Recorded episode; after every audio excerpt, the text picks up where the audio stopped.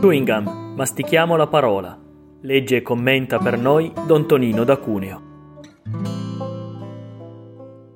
Dal Vangelo secondo Marco, capitolo secondo, versetti dal 18 al 22. In quel tempo i discepoli di Giovanni e i farisei stavano facendo un digiuno. Vennero da Gesù e gli dissero perché i discepoli di Giovanni e i discepoli dei farisei digiunano mentre i tuoi discepoli non digiunano? Gesù disse loro, possono forse digiunare gli invitati a nozze quando lo sposo è con loro? Quando lo sposo con loro non possono digiunare, ma verranno giorni quando lo sposo sarà loro tolto, allora in quel giorno digiuneranno. Nessuno cuce un pezzo di stoffa grezza su un vestito vecchio altrimenti il rattoppo nuovo porta via qualcosa alla stoffa vecchia e lo strappo diventa peggiore. E nessuno versa vino nuovo in otri vecchi, altrimenti il vino spaccherà gli otri e si perdono vino e otri, ma vino nuovo in otri nuovi.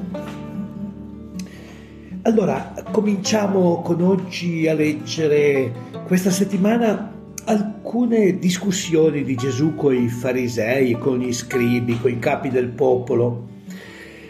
E Gesù è rifiutato, è rifiutato e vedremo alla fine di questi giorni eh, decisero di come far fuori Gesù, tennero consiglio contro lui per farlo morire, leggeremo tra poco.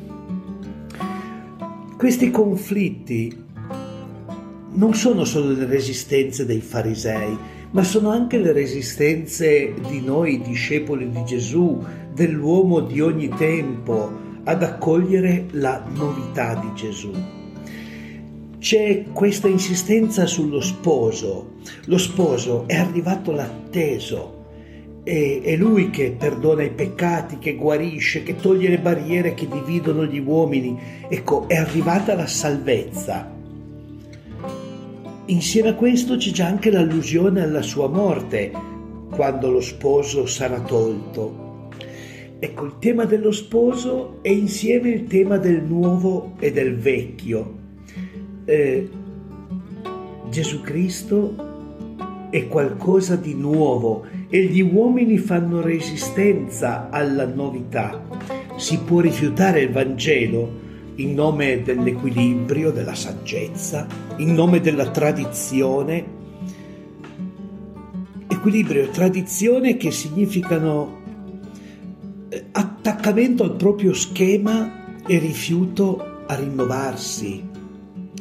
Cioè i farisei, ma anche noi, in fondo pensiamo che accogliere Cristo sia mettere qualche abbellimento nella nostra vita, qualche soprammobile come se la novità di Gesù fosse un pezzo eh, nuovo da inserire su un vestito vecchio, appunto, o, o in vecchie botti con un vino nuovo.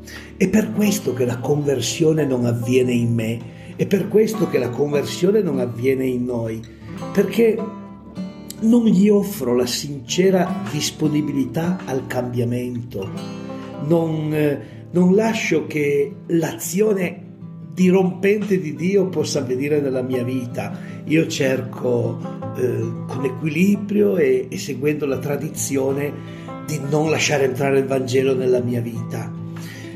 Continuiamo a tenere il Vangelo alla periferia della nostra strada, della nostra vita, de- della nostra città, invece di lasciare che, che il Vangelo mi renda nuovo, invece di aprirmi alla novità del Vangelo. Ecco quello che allora oggi ci diciamo, proviamo a lasciare che il Vangelo, che la novità del Vangelo irrompa nella nostra vita. Non rifiutiamolo subito eh, dicendo ma è meglio non esagerare, va bene così.